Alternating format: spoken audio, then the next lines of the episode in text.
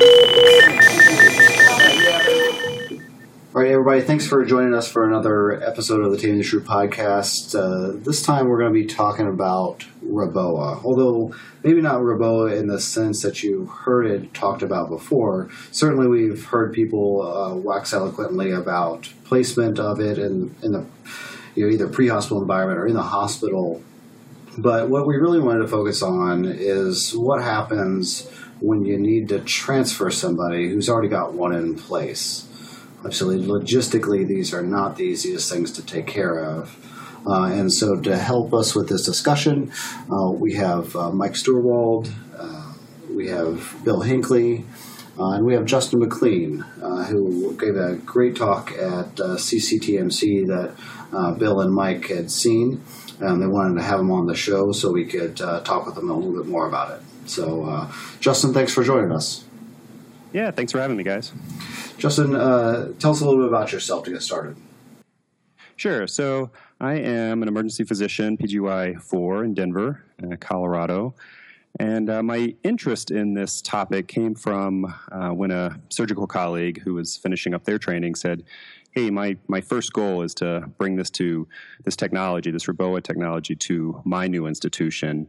And I said, "Hey, that's that's great. Um, at your level three trauma center, what are you going to do once you have this in?" He said, "Oh, I'll just probably fly him to the regional trauma center." And that got me thinking about um, transport teams needing to at least know a little bit about this technology before the first uh, inter-hospital transport of Reboa. So that's how I first kind of got interested in uh, in the topic and started giving this talk to uh, some of the transport teams here in my region, and then at CCTMC.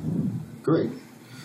Maybe before we get started too in depth, let's just for people who don't know about this, what is this? What is Reboa?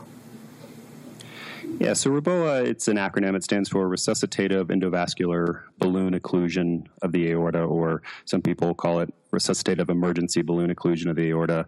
And essentially, what it is, it's it's an alternative to thoracotomy. It's a it's really an innovative technique that uh, is meant to control hemorrhage uh, temporarily and augment afterload. And, and really, the rationale behind Reboa is, is aortic occlusion via an endovascular approach, uh, which supports myocardial and cerebral perfusion until hemostasis can be obtained.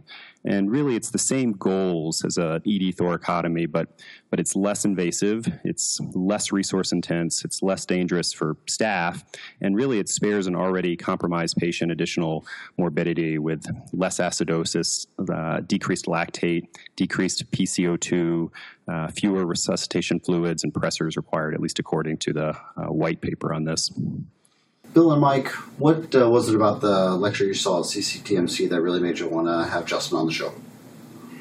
First of all, Justin, thanks again for being here. You you tore it up at CCTMC, and it was so innovative because all the discussion that I've heard thus far about Reboa has been in terms of the sexiness of the placement of it, but no one has talked about transport logistics, and that's what I found so revolutionary about what you uh, what you discussed. So, tell us a little bit about for for your average critical care transport provider, who at this point in time is not going to be at least in America placing Reboa, but might get called about called upon to transport one. What sorts of things do they need to keep in mind?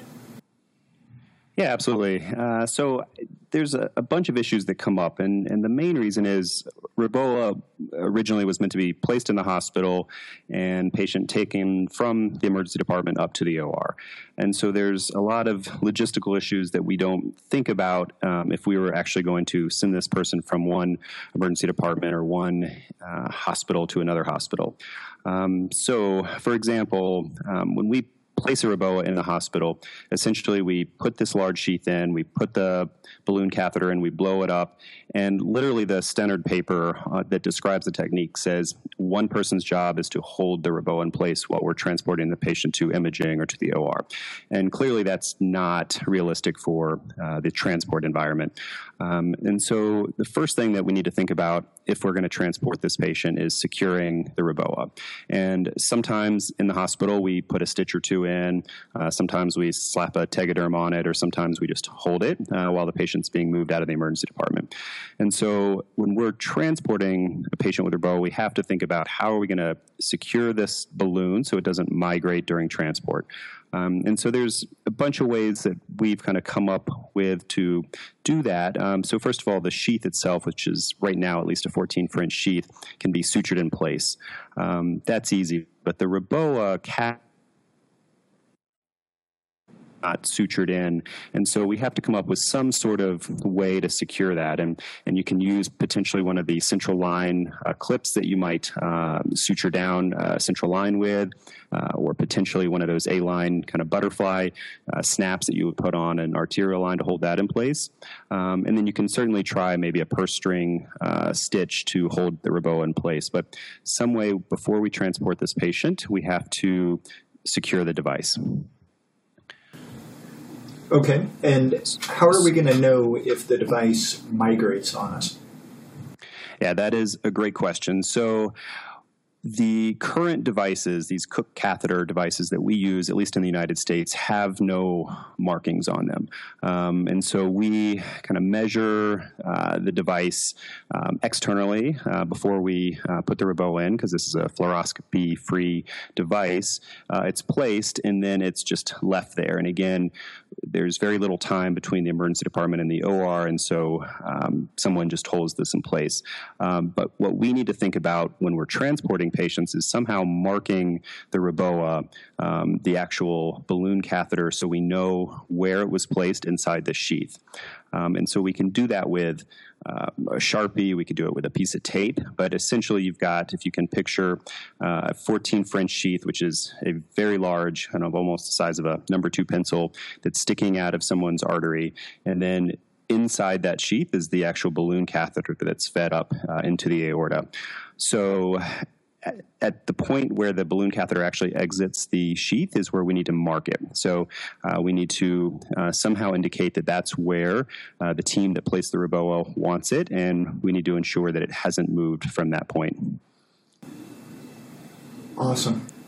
Now, what sorts of things are we going to want to document uh, specifically? I, I would think that this is somewhat like a balloon pump transport uh, in terms of documenting neurovascular status of the uh, affected extremity. Is that correct? Exactly. So I think documentation is going to be absolutely essential uh, when we're transporting uh, this device. And so you can imagine, um, and I and I do want to drive home the point that Reboa is essentially, um, for all intents and purposes, exactly like cross clamping the aorta. aorta. And so essentially that leads to increased myocardial and cerebral perfusion, but what that also means is there's no distal perfusion to internal organs or the lower extremities. And, and so that we know, but we also have to be um, very diligent about documenting um, vital signs, neurovascular checks uh, before transport, during transport, and before handing the patient off. And so I've created a, a flow sheet um, that also includes a checklist um, that has uh, very similar kind of documentation uh, that uh, a balloon pump would have. And so, you know, you're going to want to look for pulses, and obviously you shouldn't have distal pulses. But if you start feeling pulses um, during one of your checks, you know something things going wrong with the balloon. Um, document mottling and uh, all those types of things you would normally document with a balloon pump. You want to absolutely document uh, during transport um, with the Reboa in place. Steuerwald, I know you've been just itching to get in here. What questions do you have? Well, the questions that I have. Uh, uh, good morning, everybody. By the way, um, the uh, the questions that I have uh, are similar to the questions that you raised. So, as I, everybody is well aware, my interest in this particular realm is optimization of the clinical logistics, and while that's generally uh, everything that we're talking about here. Um, Justin, I'm interested in your thoughts with respect to you are making a determination that your transport team is going to be equipped to um, uh, tr- transport this technology. What kind of you said you're putting together uh, documents to help and checklists to help, but are you going to put together like a kit, uh, a bag? Uh, if so, what are you going to put in it and uh, uh, run with that? What are your thoughts on that? Sure. So, uh, right now, as far as I know, we have not done any interhospital transports or Reboa. And kind of the goal of all of this is to prepare teams to actually transport Reboa when that first happens. And so I think kind of like balloon pumps, um, teams need to come up with their own protocols. They need to get all the stakeholders involved and come up with um, ways that we're going to, to do this safely and um, kind of contingency plans. So, if something isn't going well, what is the next step for the transport team? And I think that's going to have to be an individual team's uh, collaboration with the emergency department, with the acute care surgeons uh, when they're considering transporting this. And it may be a few teams initially that are kind of qualified to do this, or realistically, it may just be the team that's available uh, that gets the call to transport this first Reboa. Um, and so I think we we do need to think about this before we actually do the first transport so the teams know kind of what this thing is, what are some of the complications, um, and what we need to think about uh, during transport. Um, and so I, I, don't know that we necessarily need a, a bag. Um, like we have for balloon pumps, um, because I'm not sure how much you know we really can do if something goes wrong with the Reboa. Um, having said that, uh, London HEMS has kind of their own protocols on uh, kind of the crashing Reboa patient, and their their plan is if the Reboa isn't working properly, they're just going to re-site. They're just going to actually put it in on the other side. Um, that's not something that we're necessarily going to be doing here in the U.S., um, but I do think we need to come up with protocols, have potentially checklists and flow sheets uh, for the transporter Reboa. Let's talk about positioning and spaghetti management for a minute because uh, I have found in the transport environment, spaghetti management is perhaps the most challenging thing. And I would imagine that Reboa is going to be the ultimate challenge in spaghetti management. Um, any particular tips you've got for that? Yeah, so I, I agree. This uh, the Reboa is a mess. Once once it's placed, there's the catheter that's hanging out. There's the uh, wire, which is 260 centimeters long, so eight eight and a half feet, uh, that's sticking out of this person. Uh, there's syringes that are attached to the Reboa. The sheath itself is sticking out. The patient probably has a Foley. There's kind of a lot going on, um, and so absolutely we need to be able to manage uh, this mess prior to transporting the patient. And the wires kind of flipping around while we're trying to transport the patient. If it's a hot load, um, you don't want any of this stuff to get kind of caught up in the wash. And so, absolutely, we got to keep this uh, this mess managed. And so I think um, a few tips here would be um, keep the tubing coiled. Um, and so you can coil up the tubing that's sticking out. The wire itself, again, is there's probably going to be multiple feet of wire uh, that's sticking out past the patient um, that I would absolutely recommend coiling, taping down to the patient, um, and then either securing the syringes that are attached to the uh, balloon catheter or just removing the syringes temporarily. And, um, you know, make it look nice so that you're not worried about uh, any of these pieces getting caught on the pram or in a in a strap uh, and potentially kind of pulling the balloon itself. And what about actual positioning? Uh, assumedly, the patient's going to be supine. Um, if the patient happens to have uh, been pan scanned and their spines are cleared, would you ever consider sitting them up, or do they have to absolutely remain supine? I would keep them supine only because you have this again very large sheath right at the groin and i would probably immobilize the lower extremity um, either with straps or some sort of knee immobilizer um, likely if this is a kind of a polytrauma patient you know they're already going to be intubated sedated um, and so that may not be an issue but if for some reason they're not this is isolated uh, pelvic injury and they have the reboa for that reason they may not be intubated but i would probably keep them supine immobilize that lower extremity and reduce the risk of of having this thing move or get pulled. Um, so I, w- I would try to keep them supine. Okay. And I'd, I'd like to talk about that balloon for a second. So we've got this balloon that is blown up inside the the patient's aorta, either in zone one or zone three, completely occluding flow. What, what's that balloon full of, first of all, and does altitude come into play? Yeah, that's a, a, great question. So the balloon sh- is filled with solution, and, and it's usually normal saline. Potentially, there's a little contrast solution mixed in there to help uh, highlight the balloon during imaging. Um, but it is uh, a liquid-filled balloon. Uh, but if you've ever actually seen um, the balloon filled up, um, there is usually a little bit of air in there. Um, however, I, as far as the effects of altitude, it's not like an endotracheal uh, balloon where we have to worry so much about uh, changes in pressure. Uh, but this question actually does come up a lot from the critical care transport teams, and so um, to address it, I thought um, to with an example might. Uh, be appropriate. And so I, I, think if we're transporting, for example, in Colorado, we've got a, a bad let's say bike crash up in the mountains and maybe a, level two trauma center uh, placed a Reboa. Now they're flying them down kind of from over the Continental Divide down to Denver. Um, I think probably all of your listeners uh, who are flight folks know Boyle's Law, which is the volume of a mass is inversely proportional to its pressure. And so, again, that's related to kind of an air filled balloon.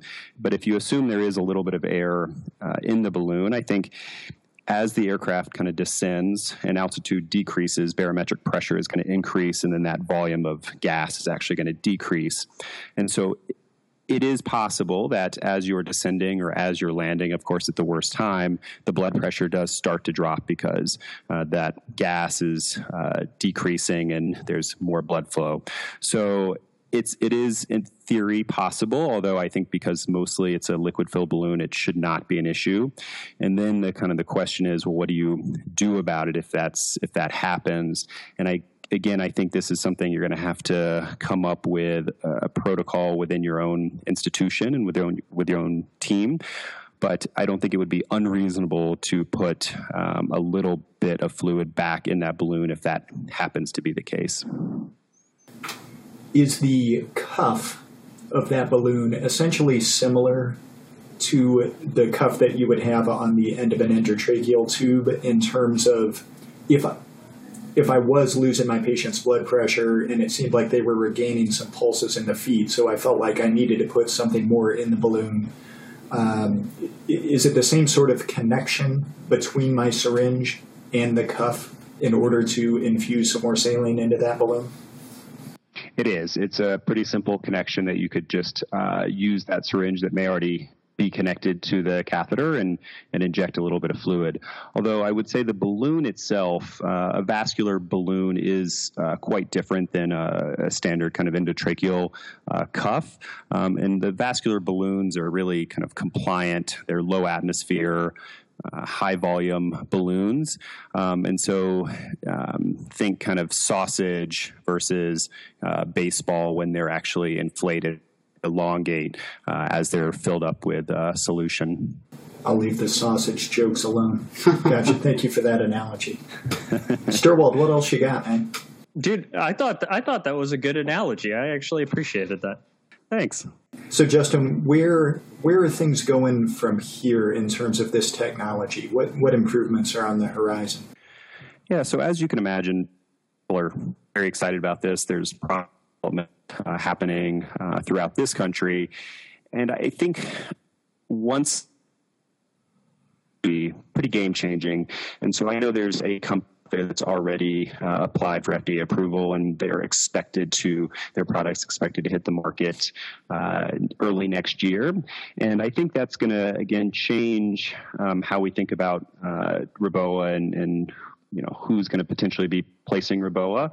And the big difference is in these new products that are coming down the pipe are that they're they're going to be probably seven French uh, sheath compatible compatible. So they're going to be much smaller sheaths. So instead of the 14 French sheath, which uh, 100% of the time requires kind of surgical removal and repair of the artery, uh, these smaller uh, sheaths are actually going to be more like central lines. And so once uh, the balloon's been taken down and the uh, the surgery has been performed, then we would just remove the sheath like you would a central line. And so that's going to be game changing. Um, they also might have uh, over pressure uh, safety uh, issues with the balloon. So one one concern is how do we know how much fluid to put in the balloon and and not damage uh, the aortic wall. Um, so some of these new products may have kind of pressure safety uh, issues built into it, and then um, they're going to have things like integrated A lines and things like that. So there's a lot of uh, fascinating uh, development that's happening now, and we'll kind of see what hits the market. What impact is that going to have on who can place these things? Do you think? Ah, that that is a uh, that's a tricky question. I think fraught with uh, political peril, but um, I'll I'll take a shot at it. So right now in the United States, acute care surgeons absolutely own this technology. Um, they are the ones who are placing it um, and will be for the kind of foreseeable future. And and I think if you ask them uh, publicly, what they'll say is, um, you know, we, we need research to back up this new, potentially life saving technology. And if everyone starts doing this, we're going to lose the ability to capture some of that research and really be able to put out um, good evidence based uh, recommendations on this technology. Um, so that's one issue. Um, another issue is uh, there is an argument that sometimes you might actually have to do a cut down to get this uh, product in place. Although I think rarely these days, with kind of the training that uh, both emergency physicians and surgeons have with ultrasound, that I don't know that that um, necessarily is going to be a, an argument uh, down the road. And then the last argument, which I think is also very fair, is that the vascular surgeons, the trauma surgeons are going to be the ones who are asked to take care of the patients that have a Reboa placed and also have to manage the potential complications uh, from a Reboa that wasn't placed by their service. And so, if there's a vascular injury, if there's multi organ failure, uh, if there's limb loss um, as a result of Reboa, now these patients are kind of dumped on the on the surgeons to manage that complication. So I think from the emergency physician side, I think this is well within the scope of uh, an emergency physician's uh, practice. Uh, essentially, it's needle insertion, wire, uh, and a and a line over that. So that's something that we do uh, daily in the department. Um, so right now, you know, the question is, you know, how far in the future is that? And I think if you ask the surgeons privately, I think they recognize that that it's coming.